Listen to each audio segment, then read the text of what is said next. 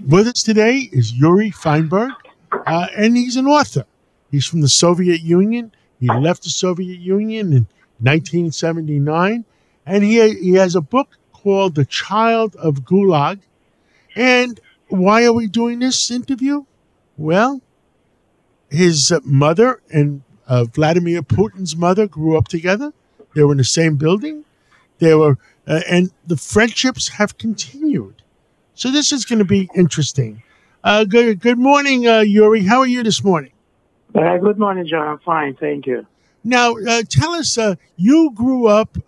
your mom and Vladimir Putin's mom grew up together in the same building. Yeah, we all lived in the same building in, in St. Petersburg. It's Baskov Lane. And uh, we, uh, Putin, a little younger than me. I remember him as a child.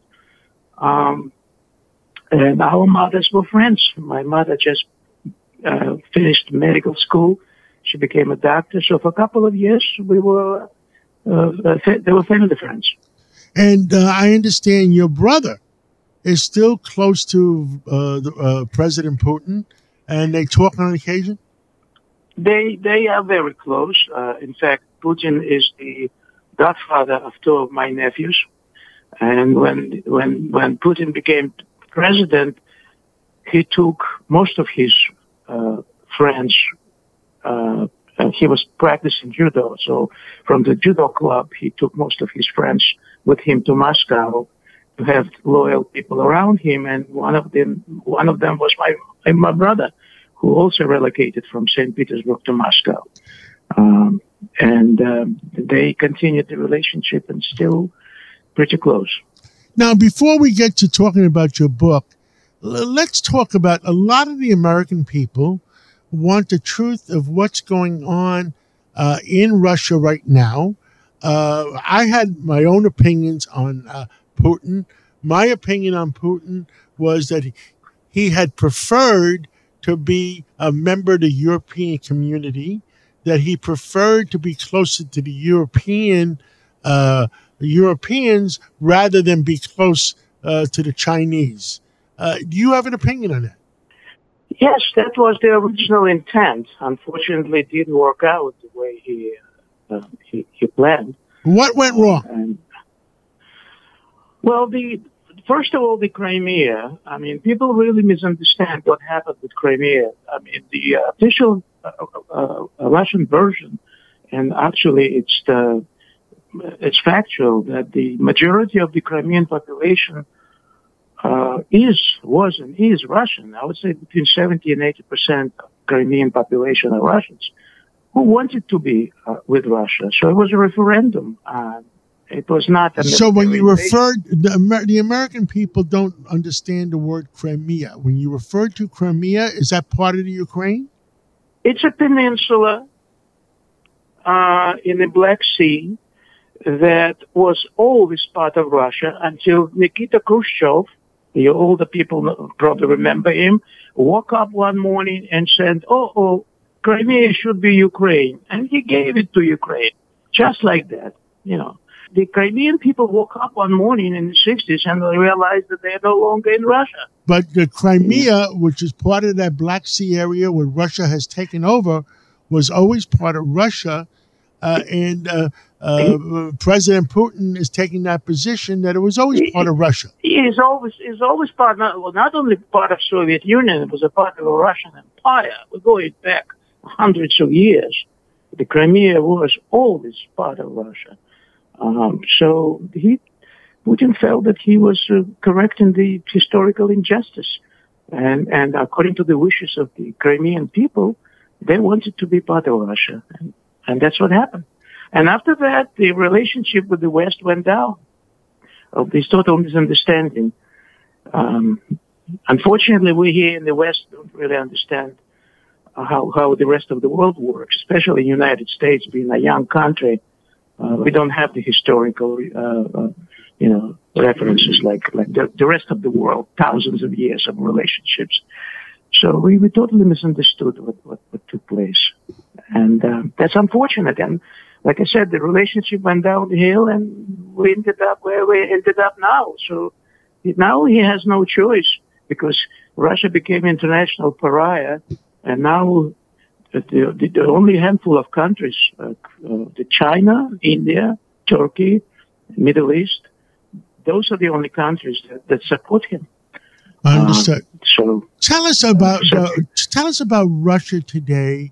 Obviously, you, you uh, uh, your brother is very close to President Putin, and you talk to your brother. And uh, what what's going on in Russia itself? There are several parts to my to my answer. Number one, um, your your assistant asked me this question when we were talking about uh, Putin and his demeanor. First of all, yeah, he is paranoid, and and that that comes from the inter- inside sources. Uh, people call him mini Stalin. He, he has this problem with, with being isolated and very limited number of people have access to him. He stays away from his cabinet, and, and only maybe a, maybe half a dozen people have access to him. It's true. I, guess the enormous power that he, he has does the trick. Is, is your is your brother part of those half a dozen people? He's close. He's probably a second circle. He doesn't advise him he's a businessman actually. He's not a politician. He doesn't advise him on the affairs. But they're friends. They're close. They're just it's friends. of family, yes. family ties. Because he's a he's a godfather of my two nephews. Understood. And, and, and they're very close. Yeah. What is it going to take to make peace in the world? I mean, uh, uh, the, the the the Russian people are suffering, the Ukrainian people are suffering, and they're part Russian too what is the problem here? What what does it take to make peace? And and I understand uh, the Russian point of view is Khrushchev made a mistake, and yes. that that area is is eighty percent Russian and should be part of Russia. That's the that's the Russian position.